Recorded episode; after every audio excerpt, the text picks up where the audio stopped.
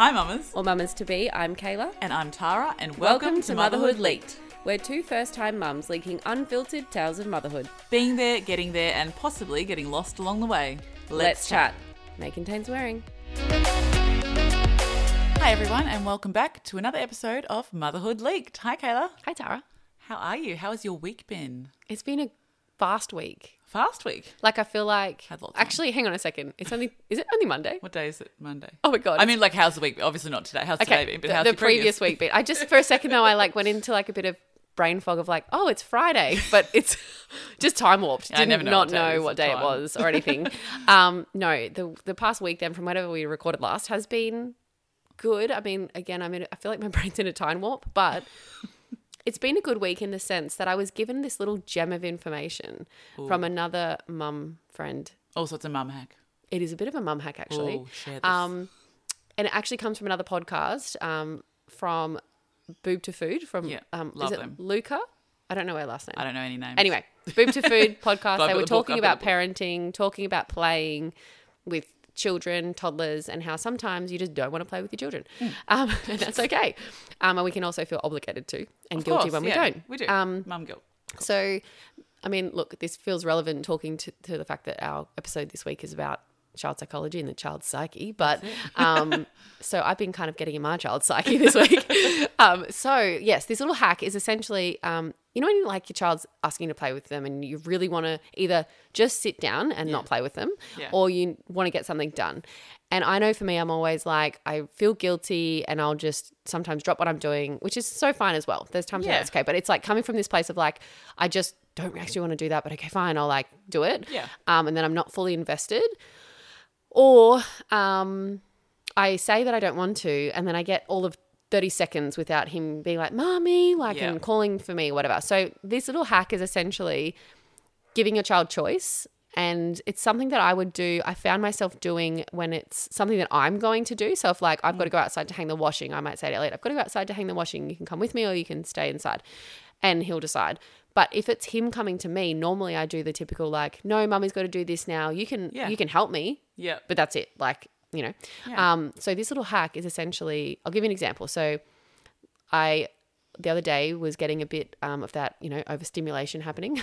I was we do. it was my own fault. I was trying to Do cook lunch. yes, cook lunch, prep dinner, and manage a toddler and two dogs at the same time. Yeah. Um, and then it all got, and then I somehow in there tried to vacuum the house, literally all at once. Oh my gosh, Jesus. Train wreck. Oh. Um, so I'm yeah, was living in my own suffering right then, but got through. And then I was like, okay, I actually just need to like bring myself back down. I need to have a cup of tea and sit out in the sun. Like that's what I need. Yep. Where's Elliot at? So Elliot was happy to play outside. So I was like, I'm going to test this theory. So I sat down. He's like, Mommy, chase me with the mower. Yeah. His little toy mower. So I sat down and I was like, Mummy's sitting down and having a rest. You can sit with me or you can go and play with your mower. He goes, okay, and goes and plays with his mower. Boom. And I got a good 20 to 30 minutes. That he, he did come past and check in again, and I'd be like, Mummy's resting. You can Yeah. rest with me, or you can play with your mower. But he was like, he isn't.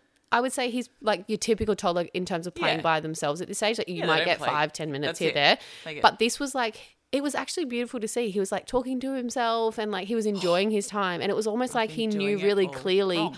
what I was doing, what he was doing, Yeah. that I was there. Like it was just Yeah. So good giving mum him that choice, like giving him the Yeah. Mm-hmm. responsibility and to be like, well, you're you can make the choice, so we'll put the ball in your court. So he still has some power. Yeah. But I didn't have to and sacrifice but you weren't like neglected. You were just like, No. you can hang with me and like spend Yeah. Mm-hmm. time with me. That's the an option. Whereas like when I think about it, like Bo, like I was doing studying the other night, and Bo was like, "Mummy's computer, I want to sit with you and play." And like he's just, and I'm like, "Mate, Mummy's just got to finish this. Mm. I'll be about five, ten minutes, and then I'll come play with you." But as I was saying before, like we don't, like kids don't have that concept of time. Like he's like five minutes. What, what is five minutes? What is that word? And that's what I found myself doing as well. I'll be like, Mummy's cooking dinner, dinner, I'll be there in a minute. Like, you keep playing, I'll be there in a minute. And Yeah, like, exactly. they just don't understand. No, like, they don't know "What?" what a minute is. Like, what's a minute to a child? exactly. So that's been my little like gem, and that's been working really well. I've been using it Oh like God, when we've gone to like our like my sister in laws and we're playing with the kids there. Like I've got to have a conversation because Yeah. I you know invite him to join me and sit Yeah. with me or go and play. And like like I don't want to sit here and talk to you guys. yeah. so yeah, no, that's been really great. Oh, so I'm gonna try that this week. That's so good because I don't Mm. do that. I'm just like, yeah, mate, I'll be five minutes and then I'll come and join you or whatever. And he Yeah. still annoys me the whole time. so thank you to Sheridan if you're listening for that little gem. And obviously great. it came from the other podcasts. That's great too. But yeah, that was great. What about you? What's been happening? Well, I have a two year old now. Can you believe it? Oh my god, I can't. Um, so that's been hectic. It's been, and I had a second birthday party as well because all of our mothers group, like kids, are all turning two at the moment. So it's Mm-hmm. been very busy. Um, but I made a cake. I'm not sure if you saw in our stories. I um, whipped up a what is it? A caterpillar cake. Hungry caterpillar. Hungry it was, caterpillar. It was impressive. You did well. Look, it was good from afar, but far from good. So I probably didn't do enough close-up shots. I was literally making this icing at like 11:30 at night or something. What is it with like kids' birthdays, Christmas, all this? We leave it to the, like the Oh last Oh yeah, and because I felt guilty because we weren't having a party, so I was like, um, I've got to make this cake. It's going to be my one input. I'm going to do this. Mm-hmm. And poor Brenton had to start work at 3 a.m. and I'm up at midnight, Oh my clanging, God. banging. He stuck his head out the door at like 10 to midnight or something, and he couldn't sleep. And he's like, "How long are you going to be?" And it was very like, I'm like, I'm like, I've got to do the dishes still, and because I was triggered as well because I've been like, I'm making this cake. Um, sorry, Sorry Kayla's for very the popular. It's not me. It's actually your husband's computer. Oh computer my god, it's the digging off. computer. Well, there you go. Brenton's probably like, I can hear you. Yeah, probably. Um, so yeah, but he loved the cake. Like he thought it was the best thing ever, which you know that's all I care about. That's all that Um, matters. But yeah, I didn't use the stick blender to mix the icing because it would have like driven. you had to hand edge. mix that? I hand mixed it, Like so it was whip it? lumpy as like it was so lumpy. Oh my god, that's so funny. But so up close, it looked Good arm bit- workout though. Oh my god, it was yeah. But you can imagine the noise anyway. So um, it got done. Mum and Dad came in, flew from Melbourne for his birthday. So I palmed him off to daycare that day because I had work. Um, so but they had a little birthday thing for him at daycare, so Mm-hmm. Sweet. that was nice. And he got really excited when he saw Nan and Pop at home. And uh, it's been so nice having them here. Like I just forget because you don't have that constant help. Like my parents are so helpful. Mum. Mm-hmm. You know, helps clean, helps with both. She's really interactive with him, plays with him. He just adores both of them. Yeah, so in case we have any new listeners here, so you are originally from Melbourne and your Yes. family's still in Melbourne and you Absolutely. relocated up to the Gold Coast and Yep. you don't have any family No, here. no, it's been six, about six years we've been here, and um, yeah, oh my god, when they come up, it's just it's like a breath of fresh air, isn't it, when you I have can some just go to hands? shops, and I really take my time. I must admit, I probably like milk it. Good, so you should. I just yeah, I just dawdle around like this is amazing. Not having to be like Brenton, like what, what time is it? You're gonna be home. I got to do this. da, da, da." It's just nice to have the time. Um, yeah, so Mm. That's been great. our week. So yeah, my little two year old in the house. Look Oh out. wow! And Elliot's not far away now. He's what like he actually yeah we're like just under the four week mark now. Yeah, Wow, toddlers, two year olds, Oh we're here. We made it somehow. we did, We did. and we had another guest. Woo! Woohoo! Yes, we recorded guest. yesterday and it went so well. And I think that we covered some really important topics when it comes to our children's behavior. Absolutely. And And, I'm glad Kayla pulled because um, it's Melissa Wotton, who is a child psychologist. We have a chat with her, um, who's also a friend of mine that I've referred to on the podcast quite a lot, Missy. And Kayla did pull us up at the start, especially me, because I got so excited having a friend on the podcast. Yeah, Um, Tara was very excited. It was like having a Kayla's friend like, having a calm, sleepover. calm your farm, mate. Yeah. Just ease in. So I'm glad Kayla pulled us up. So I'm sorry if you, you sensed that excitement at the start. I mean, look, it was all good. It was great energy to bring in. We oh, it was great. I mean, in the end, it really was a great conversation. I learned so much. Um, yeah, it was really good, and we hope you guys enjoy it. Yeah, let's just jump straight in. Let's do it.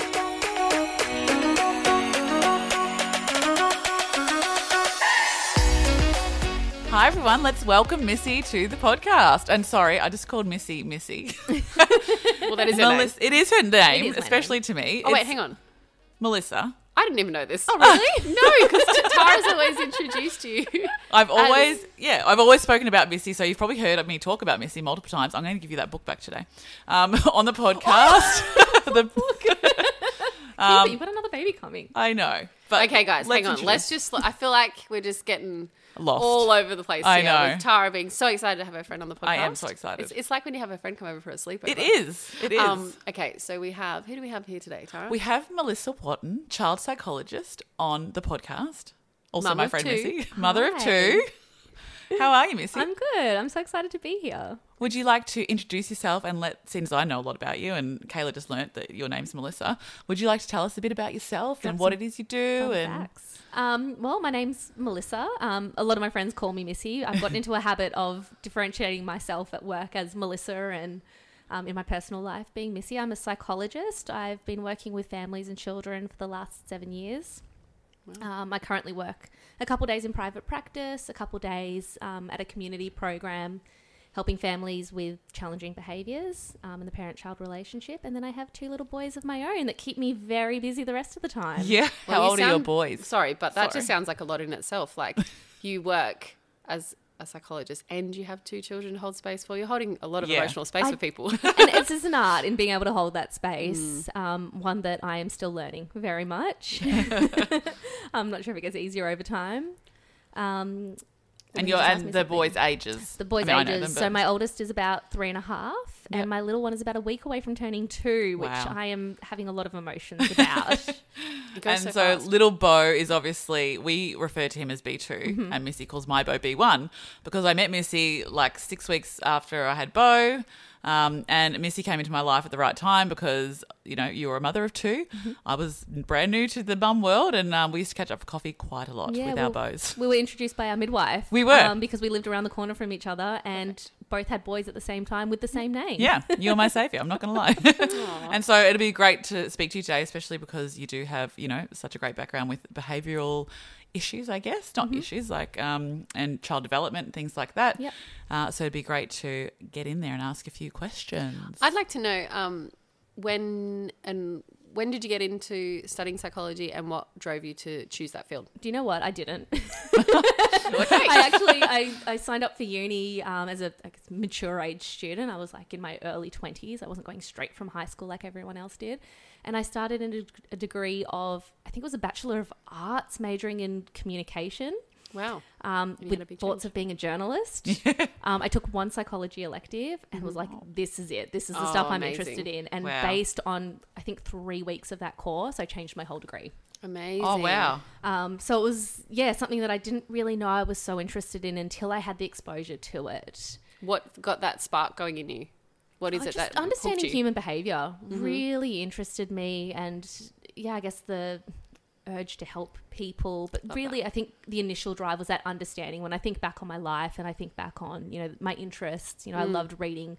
You know who done it and murder mysteries because I always wanted to know like why the person did the thing. in Why their they- hands, yeah. understanding what drove what drove the behavior.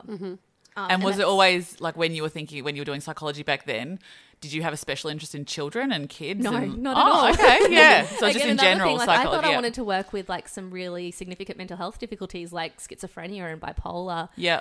Um, and just through opportunity, I had a chance to work with children, um, and I loved it. Again, it was another thing that when I look back on my life, it makes so much sense. I did so much babysitting. I've always loved hanging out with kids. I've got a lot of younger cousins. Yeah. Um, just drawn to them. Yeah, just drawn to it. And then I had this exposure to it. I was like, hold on, I really, really love this stuff. Yeah. And so yeah, I just kind of fell into to this job, and I've been so lucky because it wouldn't have been something that I had planned. Like if I sat down when I was younger and planned out what my life was going to mm. be. Yeah. But Well, you weren't going to be a zoologist or like. No, I was going to be famous if you asked me when I was three. I didn't. Well, here you are. You're on our podcast. You are famous. You've made it. I'm well. becoming famous. This is fantastic.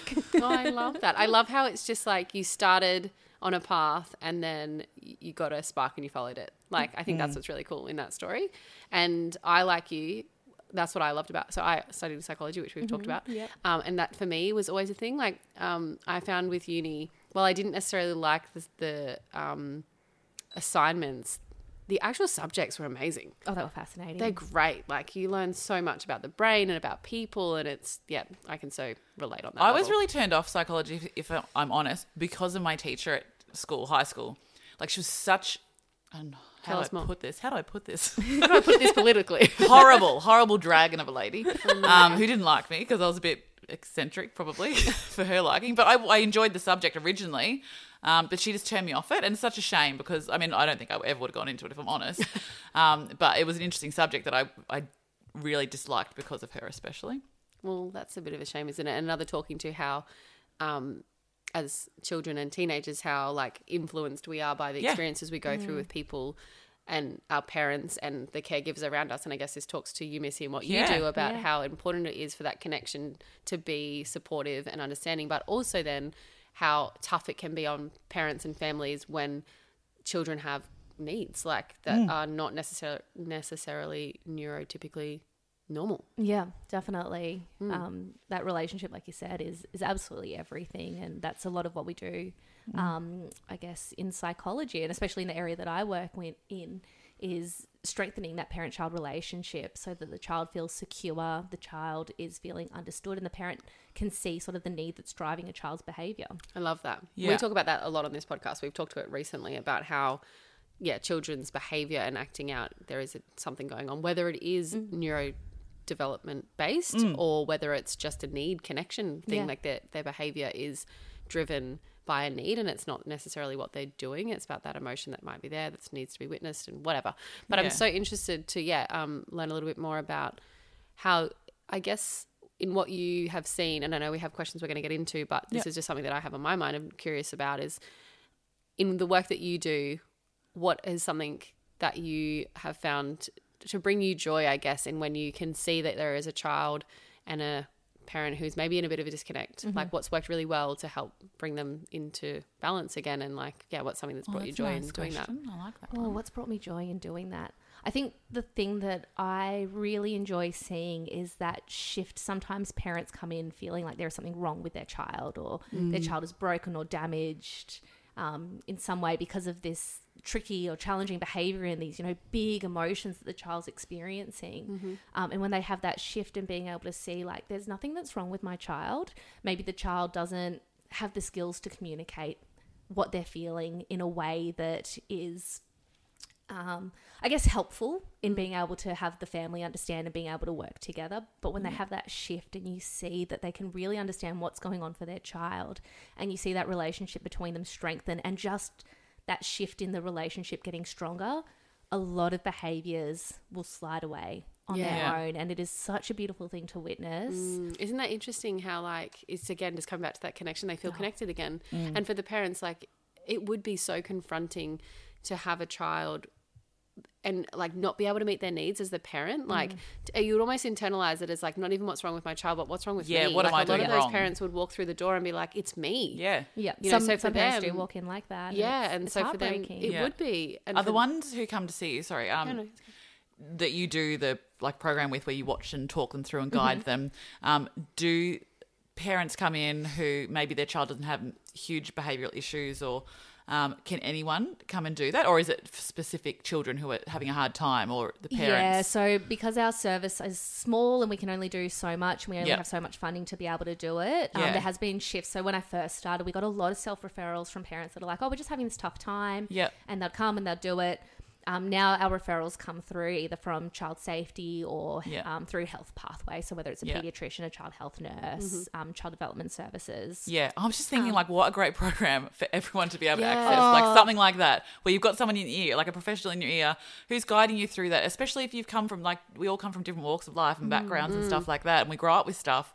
Be just great to have, you know, programs like that for anyone to do. Yeah, it's amazing being able to. Uh, I guess we were talking about this before we started recording, but mm. the program itself is kind of done behind a two way mirror. So a parent and child are playing in a room, the parent wears an earpiece, and the therapist is behind a two way mirror. So the therapist is away, the child and parent tend to have more naturalistic interactions in mm-hmm. that space without Yeah. someone being in the room. Mm-hmm.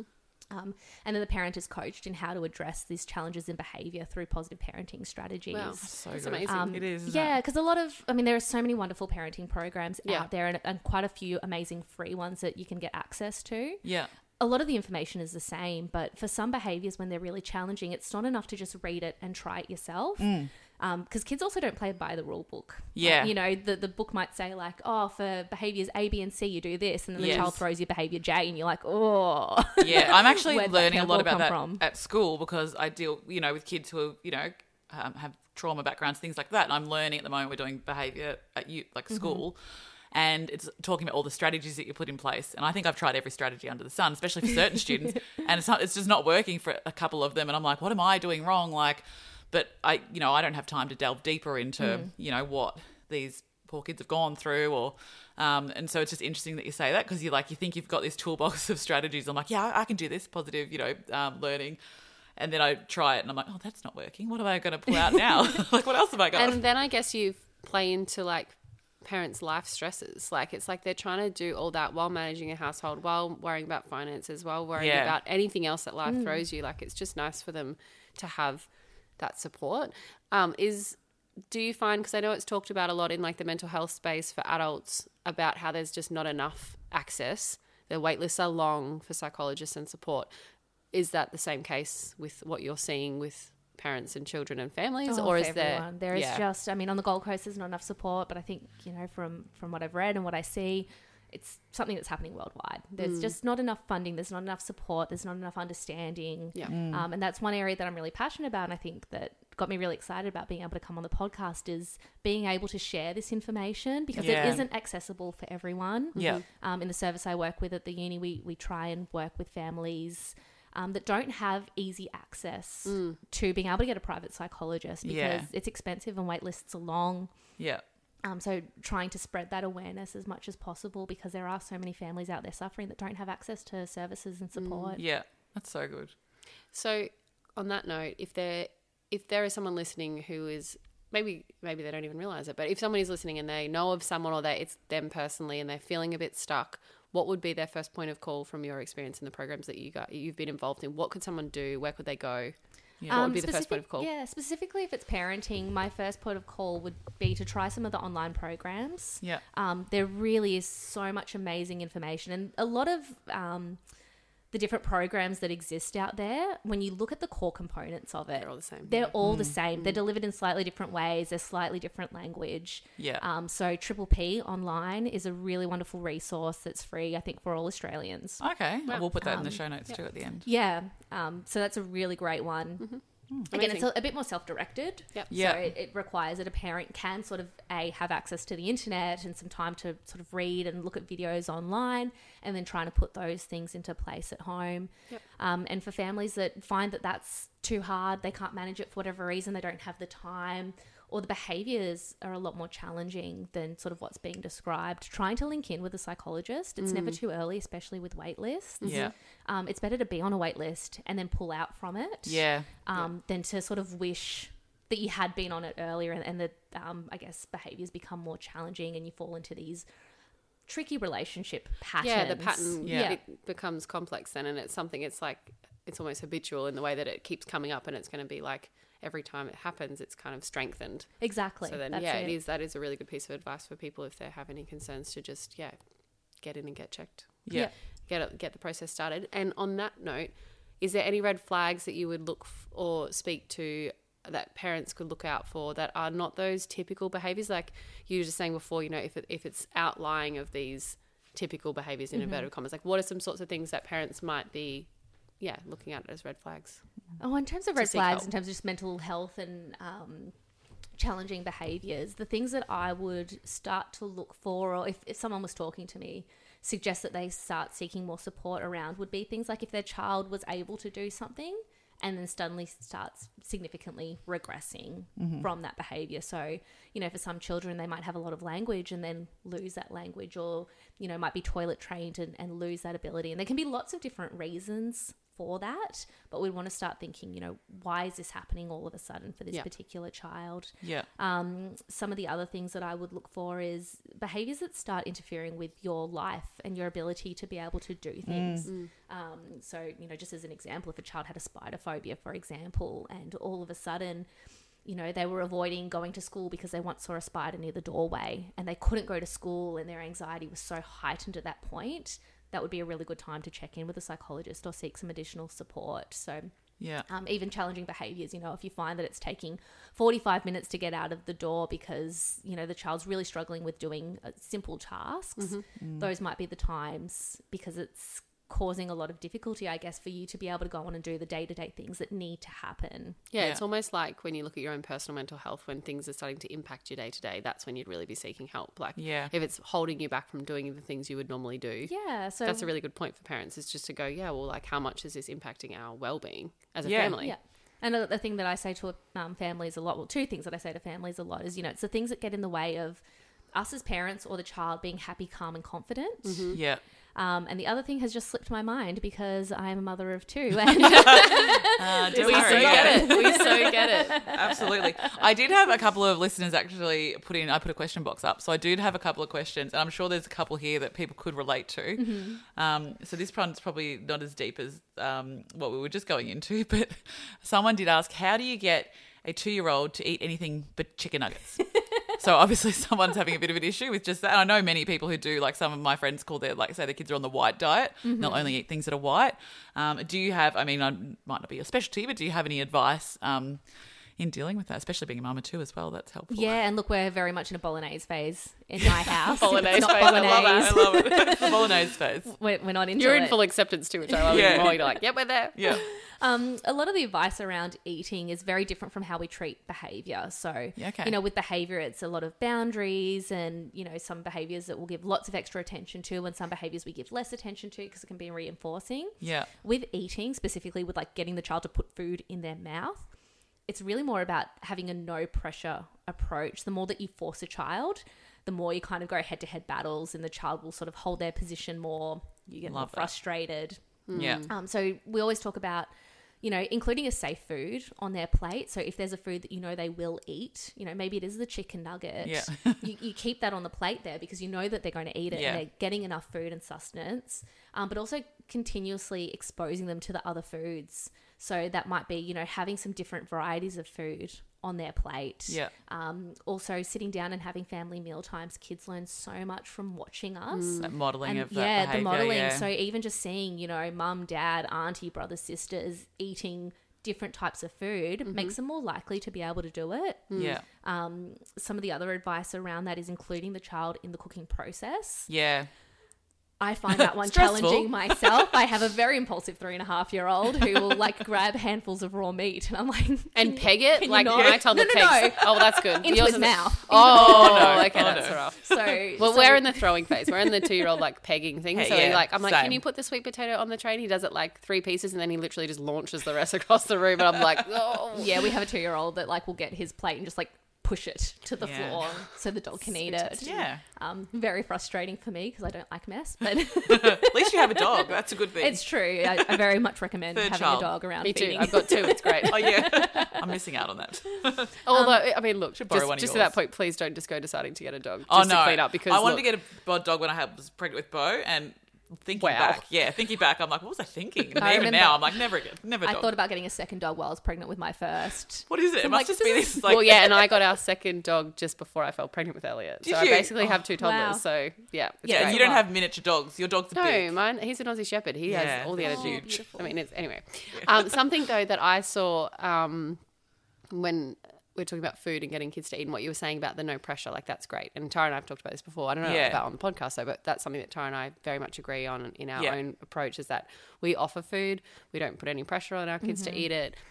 If they don't eat, they don't eat. They're not offered anything else either. Yeah. No. Like they, they just get that. But something that I found um, helpful on a page called Solid Starts. Oh, they're it's very great. Yeah. popular, Yeah. great information. But something I found really helpful was talking about food in terms of its texture and the color and what it looks like. And like even if Elliot Yeah. just picks it up off the plate, great. Like so, just knowing that exposure isn't actually in the mouth. Like it doesn't have to be tried, and there doesn't have to be pressure on trying it. So I think Yeah. that is something that we found personally It's, helpful. in our it's like house. That that's a lot of- redirection thing sometimes, isn't it? Too. Like I say to Bo, like he might be finished and be like, I don't want him finished. And I'm like, Yeah. yeah, that's fine. And I'm like, what color's the carrot on your plate? And he'll be like, oh, it's orange. And I'm like, what about the broccoli? It's green. And he'll pick something up and eat it. And I'll keep him at the table a bit longer, more because I want to finish my dinner and not Yeah. have to like worry about cleaning it up. Yeah. And that's really supported by the evidence and the research. Um, one of the girls that used to work with us did um, a postdoc in eating behaviors. Oh, wow. And it was a lot of exposure to different foods. So we worked with children that had quite restrictive diets. So children that would be on the, the white Yep. diet, for example, and would refuse to try other food. And it would be just that exposure. Sometimes for some children, they couldn't even tolerate having a piece of broccoli on their plate. Oh, wow. So we would try having like a practice plate where they would have an additional plate Ah. and the broccoli would be on that separate plate. So it was just tolerating having it near them and then eventually on the plate. And then we would do a lot of play with the food. So Yep. getting them to sort of like, you know, pick it up to smell it, to, you know, pretend they're little ants and Yeah. crawl them up their arms Yep. and, you know, put them near their mouth. I remember one child I had, um, we had some avocado, I think, and she was using it as lipstick. So just Oh, the idea wow. of getting close to her mouth without getting Yeah. it in her mouth, you know, it was a huge win and taking that pressure off Yeah, definitely. and definitely. just being that's really playful and having that curiosity that. really Yeah. sort of had more buy-in and she increased the things that were in her diet That's really cool. Yeah, that is really cool. That's really great advice. Hmm. There you go. Next question on the list, Tara, um, Um, that oh, drew got- my attention, which is a good one because I feel like at Sorry, the I thought you were asking me what the next question was. Sorry. was. I was like, um, No, I'm saying why- I'm sorry, going back guys. to the list, and I'm just saying me. that like Yeah. it drew my attention because you you pulled us to the list. Um, Yeah. and I feel like it's appropriate because having toddlers at the moment, hitting is a big thing. yeah. So the question is, what should you do or say if a child hits you or someone else? Now, from my own personal experience, I can see that when either Elliot's hitting somebody else, or and this is a two-year-old age, Yeah. um, or they're hitting Elliot, it's generally because they can't communicate what they're actually trying, Mm-hmm. what they didn't like that already happened, like a toy being taken, Mm. Or yeah, frustration, Yeah. some kind of frustration. Like he, he just can't verbalize, "Hey, don't do that to me," or "Hey, don't take that toy," or whatever. You know, Mm. like I feel like it's a communication point where like it's natural for them to just go whack, whether usually Yeah. it's they've seen somebody else do it or it's just an impulse in them. But yeah, back to the question. What is your thoughts, Missy? Um, I think I completely agree with you, especially in the younger ages. You know, it's really a lot about communication. Mm-hmm. Um, it's also what I'd call like a skill deficit. The child doesn't have the skill to know how to do something differently.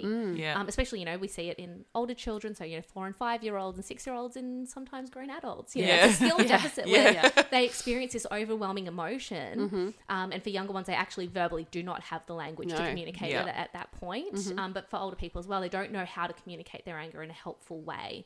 Um, when we experience an emotion, we experience in our bodies. We Mm-hmm. experience frustration physically. We feel our Yeah. muscles tense, our heart beats fast. You know, our body prepares for that fight or flight mode. And so the kids want to do things to release that Yeah. anger. yeah. So one part of it is to see and acknowledge that feeling. You know, you're really angry that your brother took your toy. Um, you know, you're really frustrated that mum said no that you couldn't have ice cream for breakfast. So naming that feeling, so the child then starts to make a connection between what they're experiencing physically in their body and the language for it. The more that we do that, they then start to make that association and are more likely to be able to verbalize. Then this is what I'm feeling. It also helps them um, feel seen and heard. Like you get that I'm feeling angry about this, and a Yeah. lot of the times it is a thing that is fair in their mind to be angry about. Yeah. The other part of it is holding the boundary. You know, it's mm. okay to be angry that your toy got taken. Next time, you know, you can say, I didn't like that, or you can come and tell mummy. Giving So them giving them the option. language and the skills of, of what to do. Yeah. Instead of me just going, gentle hands, Bo, gentle hands. That's I my feel go to. like gentle hands is a great is a great thing to to do because you're telling the child what to do. Yeah. Use Giving your them gentle Okay, right. Yeah, okay. Um, rather than saying don't hit because then the child's like, Yeah. okay, don't hit, but then what do I do instead? Yeah, and it's that whole thing of them hearing the last thing is like I know we've talked about this before. You know how kids kind of they hold on to the last thing you said. So when you say don't hit, they hear hit and they're like, There you oh. go, boom. Yeah. Yeah. Oh, yeah. throw, Whereas, throw. like you said, um, use gentle hand. Like if I worded it better, I'm just like gentle hands. I probably need to word that better. Gentle hands is great. Yeah. Yeah, use that all the time. Yeah. and especially if you've got a child that is being quite aggressive in their behaviors, we want to praise the opposite of it. So when you see that they're being gentle, you know, I really like that you used your gentle hands. That was Right. such a good job being gentle with mummy. What's it- the- sorry? We've got so many questions. We I do. can We're like, oh my Kayla- God. yeah, Kayla my brains just like ticking over. In the same vein, like how do you differentiate? When you're like roughhousing, like I noticed like Brenton and Bo like roughhouse a lot. Mm. Then my dad comes up here and he revs him up and does things that I like. He lets him hit him and do things, and it's hard to like be like, well, gentle, don't like pop boundaries. Like let him, don't let him hit you in the head. Whereas Pop just lets it happen um, and laughs about it. And I'm like, how do I like tell him that you're playing with Pop and it's okay because he's letting you do it?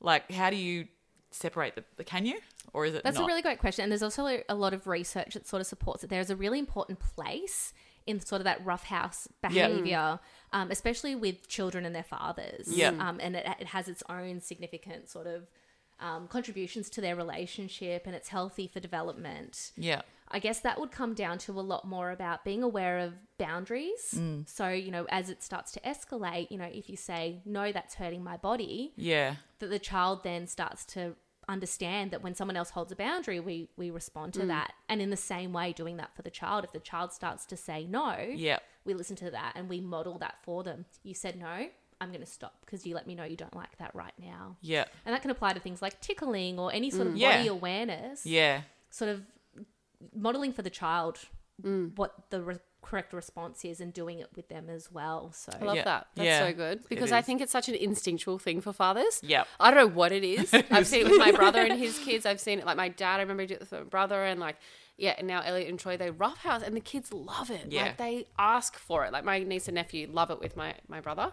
Um, and yeah, it's a very instinctual thing. And I what I was sort of thinking of Tara as you were talking was, and Missy, I don't know if you can kind of summarize my thoughts, but um, I kind of see it as well of like in that setting, it's almost like their beha- their until a point like when it mm-hmm. escalates, if it does, their emotions are regulated. Like it's very much a like it's a regulated give take sort of situation until it escalates, and then if they're hitting or if they're hurting others it's like kind of is it zooming out from that and looking at like okay what is actually going on for them like are they angry about something or are they frustrated so if it's not rough housing where everyone's happy mm. but it's actually like with a friend and they're whacking them over the head because they took the train Yeah. like it's just actually recognizing the emotion under it not actually just that they're hitting And it's looking at that need that's underlying the behavior. So, you know, is this all fun? Is a child regulated? Are they in control of their behaviors? Mm. You know, we think about anger and frustration along with hitting, but sometimes it can go the other way where a child is so overly excited that then then then they lose control. Yeah. Yes. Um, and they get a bit over the top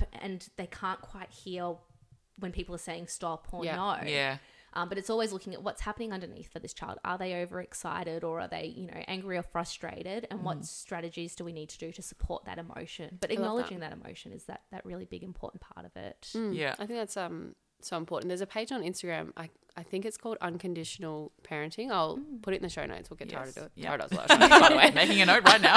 um, but uh, they have these scenarios where it's like, for example, it could be as simple as like I was roughhousing with dad, um, and then I he said we were going to stop, so I got really angry, so I started hitting him, and it's like the old model of behavior focused parenting would have been like the parent shames them essentially of like no you don't hit daddy and like we were playing and now we've stopped and you know that no recognition for emotion at all um, just simply wanting to change the behavior and then they give these examples of like what you were saying missy before about how we go with um, recognizing like their emotion. So I can see that you're frustrated, I can see that you're angry. Then having the boundary of like, but I'm not willing to let you hurt me, or I'm not willing to let you hit me because that hurts me. But I'm here and I'm listening, or like Yeah. what? That's one example of like you're still there for the emotion. I think that generationally that feels like something that's shifting, and I don't know if that's something that's mm. coming up in your work. Is Yeah. like there's more recognition of that emotion and not shaming the children over it. Yeah, so it's that sort of connection, connecting with mm. the child and their emotion, mm. so they feel heard and seen and understood mm-hmm. before then putting in the correction, because the child will be in a better place to be able to. A child, all of us. Yeah. Mm. When we're feeling heard and understood, we're more likely to Yes. take on information and be able to learn. Definitely. Um, yeah. Um, and the other thing I guess that we want to look for as well is that, you know, in that moment, is the child capable of hearing? Sometimes we need to spend a lot more mm. time in that connection phase, mm. talking about the emotion, being with the emotion, holding space for the emotion, and then having the teaching afterwards. Later. When Yeah. we're feeling frustrated, sometimes we start like jumping in with like, you need to do this, or you shouldn't do this, or you should do that yeah. but the child's brain is actually not in a place where it can receive language and have that learning and make those connections until Yeah. the child is a bit more calm and a bit more regulated Yeah. and that's when that learning happens I think that actually helped me a lot to think about when I do get into the, to those situations because it is easy to get frustrated when you're in the moment. Uh, is thinking that they're not fully developed, their brain, like because I never thought about that until I, you know, started looking into you know behavioral stuff and things. And then I'm like, oh, they're actually their brain is not developed Capable. enough to be able to deal with certain things. Like I'm getting frustrated, but like they can't cope. Like no matter what I do in this mm-hmm. moment, nothing is going to change the way that their brain is. Like no mm-hmm. Mm-hmm. yeah, nothing. so that helped me like be able to regulate my own emotions and think about that because it's like puts me in my place. Yeah, and the thing, this is probably going to be a terrible example for a podcast, but um, one thing that I refer to a lot with parents is the hand model model of the brain. So if you kind of make a fist with your hand, you fold Yeah. your thumb in first and, and fold your fingers over the top of your thumb, and we pretend that's your brain. So Yeah. your wrist would be the brain stem where, you know, breathing and our heart rate and all the things that our bodies do automatically kind of happen. Yeah. Um, in the middle of our brain, we've got the part that controls our feelings and our emotions and our fight or flight response. Yeah. And then the fingers over the top is like the newer part of our brain that controls things like logic and reasoning, understanding language. That part is not fully developed until we're about 25. Wow. Um, and that relies a lot on experiences in the world. So the lower parts of the brain, the part where the wrist would be, the part where your thumb is, is fully developed Yeah. as a child when you're born. And then over time, that, that top part kind of develops, and we call that, I guess, the thinking brain. yeah. Um, So when a child or an adult is experiencing a heightened emotion, the thumb, the middle part, sort of lights up, and that top part of the brain sort of loses connection. And sometimes it's referred to as like flipping your lid. Mm. Yeah.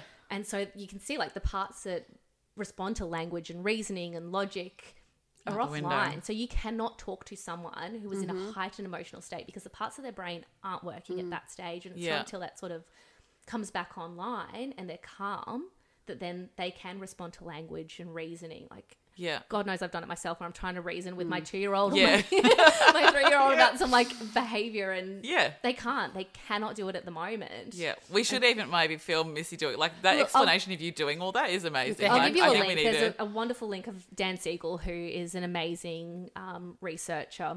Yeah, Um, and he's written some amazing parenting books as well. So Yeah. I'll Oh, give you the cool. link for a- Okay. a, simple explanation. you want to do an acting performance for us, Missy? Isn't it so interesting how you were saying um, it doesn't develop to we're 25 and it's based on experience? So, Mm-hmm. and this isn't like I think there's a lot of us that can then go into this mode of like, oh my god, I have to be this perfect parent for my child and not do anything to traumatize them. But no, more interestingly though, as us now as this generation of parents, when we get triggered right in that emotion, we get overwhelmed, overstimulated. Our emotions are triggered by theirs. Learning to have that compassion for ourselves to be like, okay, I do need to go away and take some space, or it's okay that I'm not you know, responding perfectly right now because we've grown up in that developmental phase of like 25 years of going through experiences just Yeah. like they will, where our generation, particularly, and the generations before ours, there wasn't a lot of space held for emotion. It was all on good girl, boy, girl, Yeah. conform, you know, and I think it's just good to recognize it's not good or bad, it's just to recognize that, like, we then have to learn almost how to regulate and parent ourselves so that we can help that developing brain for these 25 years of our children yeah, to go through experiences that, that are going to be more reassuring for them of their own emotions and how mm-hmm. to regulate and know that it's okay to have emotions. yeah, Don't know. That was the thought that I had. yeah. Mm, I I'd think share that's, that's so true. You know, mm. I think for a lot of us as as children, we were taught, you know, anger is this bad thing. We should Yeah. not have anger. Anger is not okay. And I, I see families come in with this. I guess you know you talk a lot about stories, but you know this this generational story of you know anger is bad and it's something to be feared, and we need to fix the anger. We need to make the anger go away. Mm-hmm. Yeah. And anger is really like all of our emotions exist for a reason. It has Yeah. kept us safe. It has been really helpful for us as mm-hmm. a species to survive for the however many you know hundreds of thousands of years we've existed Yeah. um, but it's channeling how we respond to that anger.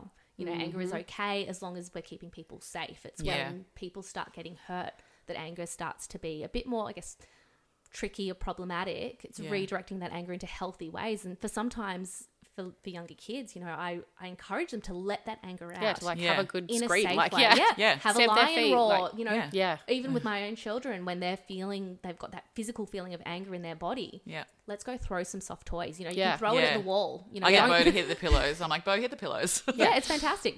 Yeah. Thro- throw that, hit that, the thing that's safe. Don't do it towards me. yeah. Yeah. Don't do Exactly. it towards your brother. That's, Yeah. that's when it starts. That's to be really more cool. I think that's so like again, it's just so powerful that we're even having these conversations because for all of us, it's like a lot of us have grown mm. up in this place of like, yeah, anger is not okay. Like in our society, anger is mm. not okay. So repress, repress, repress, and then it gets to this point where people and adults can't repress anymore, and then it does Explodes. It explodes, Yeah. and then there is That's really suffering. Yeah, exactly. It's hugely problematic. So it's really cool to see that not only are we allowing space for ourselves as a generation and the generations to come, but hopefully lessening that in future because hopefully people will have a better mm. understanding of that anger is okay Yeah. and you're not a bad person because you feel angry. and equally with sadness. Exactly. You know, especially for young boys, there is Yeah. Oh, oh, yeah. so much of that story about you know mm. boys don't cry. Yeah. Yeah. You know, we, we Harden all up. need to have that cry. You know, that release. It's a really healthy thing to Yeah. do.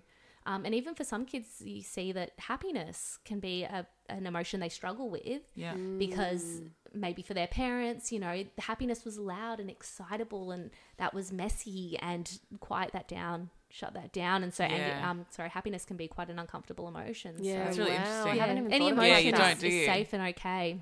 Wow, Yeah. that's very interesting. No, I love that.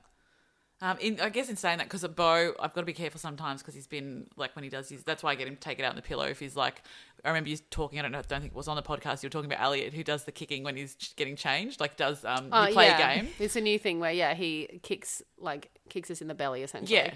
Um, and Bo obviously was doing that a fair bit too, but now that I'm pregnant, I've got to be really Yeah. aware and be like, you know, we've just got to be a bit gentle around mummy's tummy. And I'm one of the questions that came up, which wasn't from me, I swear, it was from my friend who's also pregnant, asking for a friend, really, um, is that I don't want to put. Like I don't want him to resent the baby already, like the baby that's in my tummy, um, and being like, just be careful of mummy's tummy. Like I have to, like I don't know if there's better wording for it, But how, like, what is some advice, I guess, to assist in the transition from going from that? You know, you've been there as well. Yeah. Um, you know, one to two children, Yeah. and dealing with behaviours, I guess, that are going to come up. Yeah, and that's a great question because I think that um, I guess there's a lot more awareness nowadays. It's a big transition Yeah. for the little one that's already in the house. You know, Yeah. all of a sudden they've had mum and dad to themselves, and there's this new person that requires a lot of attention Mm. um, and has a lot of extra needs. Um, in terms of advice, sort of in the preparation stages, Yeah. you know, doing lots of practice. Toddlers, all of us, Yeah. do well when we know what to expect. Yeah. A lot of us, when we, we kind of have a better idea of what to expect, we are less nervous. Yeah. Um, so even today, coming here, Yeah. I was nervous about recording a podcast because I've never done that before. and look, she's a natural. Um, but you know, we, we sat and we chatted, and Yeah. I kind of got a, a feel of, of what this would be like. And so, same for toddlers, you know, talking about what it's going to look like when the baby's in the house. The baby might cry sometimes. You know, Okay. mummy's going to need to change the baby's nappy. Reading books about having a sibling in the house yeah. Using dolls to practice that, you know, making it really concrete and tangible. Um, you know, I know some families that I've worked with have used like teddy bears and they've, you know, practiced swaddling and had their toddler jump in and, and do some swaddling with the teddy bear. That's a good idea. Um, so all of those those preparation sorts of things. I know there's a lot of advice around getting a toddler um, to buy a gift for the baby. So Yep. the, the toddler helps to choose something so that the toddler's having a sense of ownership and inclusion. Yeah. And then also having the baby bring a gift for the toddler. Cause yeah, that's. I was going to say I have Yep. heard of that one before. I've heard of that one before. Like, is the baby brings Yeah. a gift? And we did that with my little one. He was about 22 months old when my second was born. So I'm not sure he kind of really got it. yeah. Um, he liked getting a present though, so that was Yep. that was fun, and it became a fun present that he could use when I was breastfeeding too. Yeah. Um, some other things that can be really helpful when baby's here is when you have your older child meet the baby for the first time, having Mm-hmm. it um, in a neutral space. Yeah, I actually I have I, I've been looking on Instagram for all the inspiration, and that's one thing I did see is that like if you aren't holding the baby, at least then is that what you mean? Yeah, Yeah. So rather than you know mum or dad holding the baby when Yep. the, the toddler comes and meets the baby for the first time, having the baby, you know, on the floor or in a cot Yep. or you know in a in a separate space that's neutral. Yeah, right. Um, what are some other things? I had some other ideas when you first asked this question, and now it's slipped my mind. Oh, the other one, another big one is really helpful is not using blame language for the baby. Yeah. Um, so you know, when your toddler comes to you and says, "I want to play," instead of saying like, "Oh, I can't right now because I'm changing the baby's nappy," or "The Yeah. baby's napping," or you know, just saying like, "I can't do this right now." Great idea. Let's do that in ten minutes, or let's do that later this afternoon. So kind of taking the baby out of the Yeah.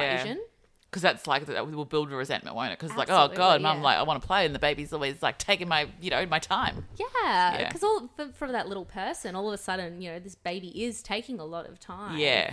Um, but kind of just helping shift that focus a little Yeah. bit for the child to say, you know, in ten minutes I can do this with you. Yeah, you. I did see one thing that was like, especially like when you're feeding the baby or doing breastfeeding, um, is like having like a little box with certain things in it that they don't get to play with all the time, Mm-hmm. and it's kind of just like, okay, mum's feeding now, but here's a box, and it's like, oh, like it's a bit exciting because I don't get to play with this all the time. You know is what? that? I don't know if that's I a good love idea that or not. advice, and I tried that advice. That didn't work for Okay, me. See, I love that. I love to hear the proper, like the real feedback. I feel like it's one of those things that again, it's like going to work for some, not for others. You just got to try. yeah, and my my little guy, he loves attention, and so he would do Yeah. things to get attention during that time. So I'd be, Right. you know, sitting on the couch and breastfeeding my baby, and I had Yeah. the toy set out, and I was like, "This is going to be great. He's Yeah. going to play with it." He would be jumping on the coffee table, and I'm like, "Bud, we can't do that. That's not Yeah. safe." And so it became a lot of TV time. Yeah, And, okay, yeah. You know, that's that's what I needed to do in a way to keep him safe. yeah, TV time, love TV. Done, sorted. So I guess another thing is, you know, being kind on yourself in that transitional phase. You know, if you need to use more TV time than than you normally would, Yeah, go for it because you just need to get through it and it's it's a challenging time going from juggling one to two yeah. because you can't split yourself in two That's it. I guess using the tools that, you know, sometimes you would do. Like I use TV time if I'm doing dinner and Brenton's not home and things Yeah. like that. I use it. But it's been funny because my mum and dad are here from Melbourne and he hasn't had TV time in like since they've been here because they've been keeping him so busy. I'm like, this is amazing. He's got like another distraction that's not the screen. Um, I know I'm going to go back to the screen the minute they leave. But for now, it's nice. and that's another you know really nice thing is relying on the help that you have when you have help Yeah. available or knowing when to ask for help Yeah, yeah. Um, because- that's a big thing because I do struggle with that. Like, yeah. for me the transition from zero to one i found really smooth and easy it was the transition to two because it was having to compromise someone's needs at all time. I couldn't be with my toddler all the time. Yeah. Um, and so it was being kind and gentle on myself helped with my transition of Yeah. okay, I just mm. I'm going to give into the fact that we need to use more TV right now. Yeah. Or you know, I need to rely on my husband more to do the play because I, I can't right Yeah. now. Like Yeah. I, I had a mm-hmm. cesarean, you know, Yeah. I physically couldn't get down and do certain things. Mm-hmm. Yep. Oh, yeah. wow. That's really good advice. It That's is. great. That's great advice. I'm loving that. I was like, yes. Lots of notes. Maybe I'll just was listen for back to the podcast. Um, For my friend, that was, I swear. Should we head to our um, special questions for our guests we do each week now? That's a new thing, even though you're only our second guest. I know we've got lots more questions we didn't answer, but we have already talked and talked. I know. And I feel like we could go on for we could hours. always We really it- could. We could always do a part two. Oh, we could. I'd Would love miss- to come back. Yeah. we might do that. Um, so we do have three questions that we ask our guests when they come on. So first question: What is your favorite part of motherhood? Oh man, there are so many. Like, you know, I've, I've always wanted to be a mum. I was the kind of kid that from the beginning of life was like, I want a baby. You sound like my sister. I love it. um, just hanging out with them, seeing their little brains grow and develop, seeing the the new connections that they make about things. Um, at the moment, my little one, he's just in this language explosion, and just seeing him come up with new words and being able to communicate his needs just blows my mind every day. Yeah. Um, and for my older one, when he achieves things like new things and he's so proud of himself, seeing those those moments and that joy in them, I don't know. It's there's some magic in that. Love that. It- Love it's that. amazing. It is. And I guess on the opposite side of that is what is your least favourite thing about motherhood? Um, one area that I really struggle with is sensory overwhelm. That Yep. that came as such a surprise to me. Honestly, like I used to always have music on, and know, I didn't like quiet.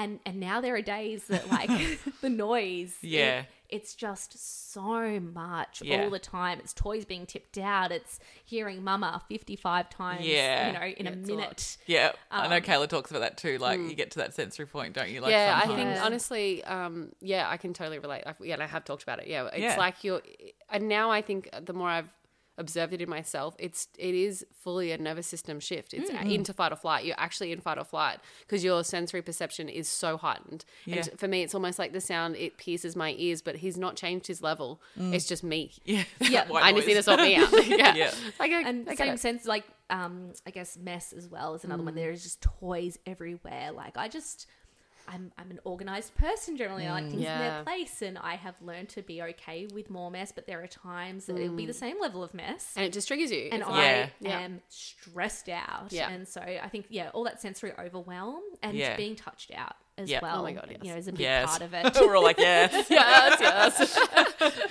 Oh, it's like, how many least favourite things can I have? so many. No, all of no. them. No. I, I love, I would not change it yeah.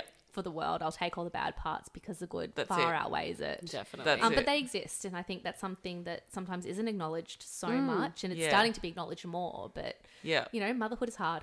Yeah, Yeah. definitely. And it has the polarities that like we just talked about. And I think Yeah. it, it's again having someone like you on here who can just talk to that is great because that's what we're here to do. Definitely. Um, and so, what is your best mum hack?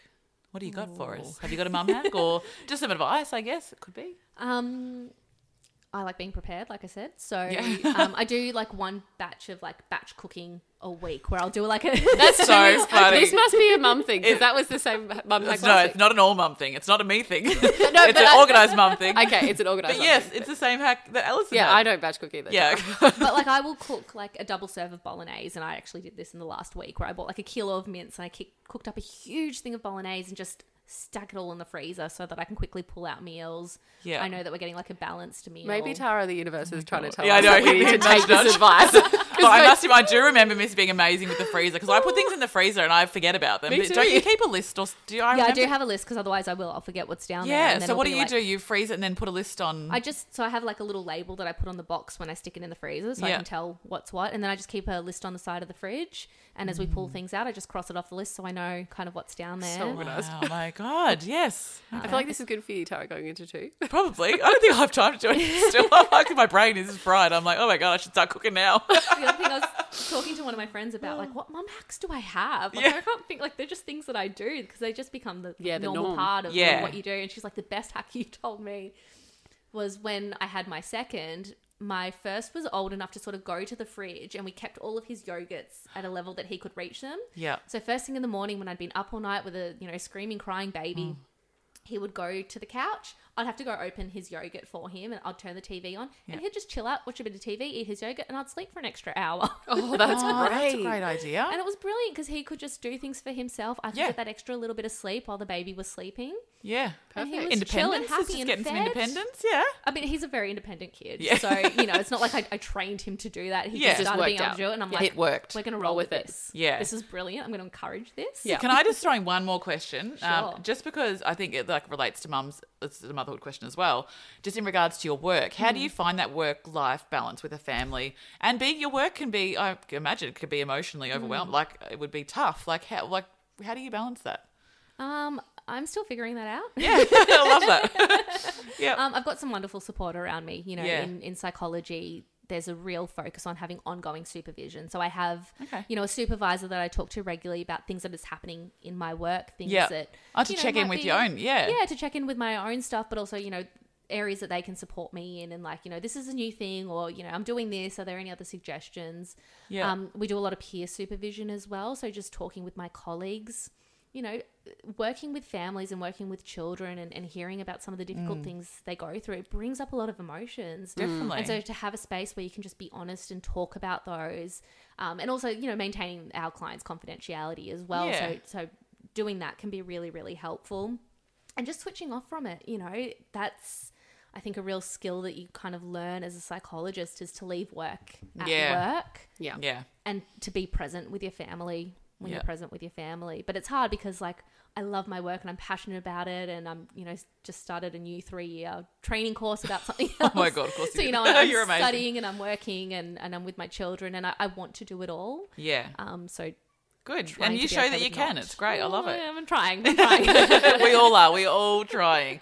Thank you so much for coming in today. That was amazing. Thank Well, you thanks so for much. having me. It's It's been- been so much fun, and like Kayla said, we might bring you back for part two. I definitely think it sounds like. we Is there part two. anywhere people can um, find you, or what do you want to spruik anything while you're here? Go Um, go- well, the, the two programs I work at, um, the Family Interaction Program is the one I think we spoke a bit more about Yep. before, where the, the families are behind the two way mirror. Yep. Um, so that's one of the places I work. The other one's in private practice, and that's called the Family Wellbeing Hub. So I do more one on work with families, um, parents, children, teenagers, Amazing. um, and support across yeah different mental health areas. Amazing. Great. Well, thank you, and we'll see you all next week. Thanks yeah. See you later.